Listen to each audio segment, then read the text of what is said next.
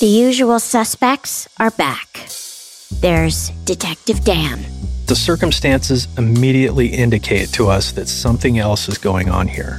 Something far more sinister. And Detective Dave. If this guy had slept with my girlfriend, the last thing I'd want is his jeans. and there's me, Yardley.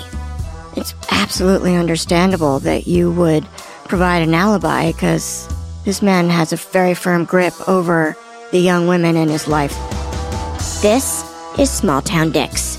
True crime stories from Small Town USA, told as always by the detectives who investigated them.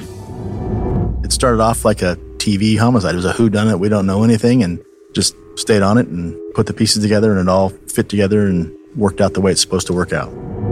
We grab him and the fight's on. He kept a gun in his front waistband.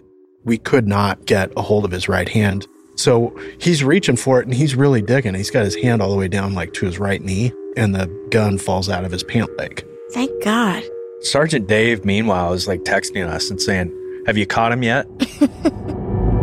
this is so important. I can't forget it because we have to get to the point where this man is serving time for killing Joyce. I know you recently did an episode called Disclosure where you talked about how children disclose. And I can tell you that Jody did not get any kind of person speaking to her that way, that she was not spoken to kindly. She was not looked at as the victim.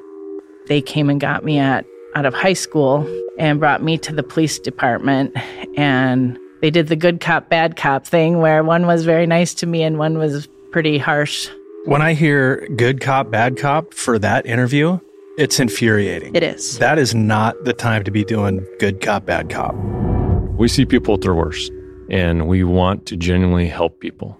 We risk nothing for what's already lost, but we risk a lot for what can be saved. Season 6 drops Friday, February 28th, everywhere you like to listen. Subscribe now.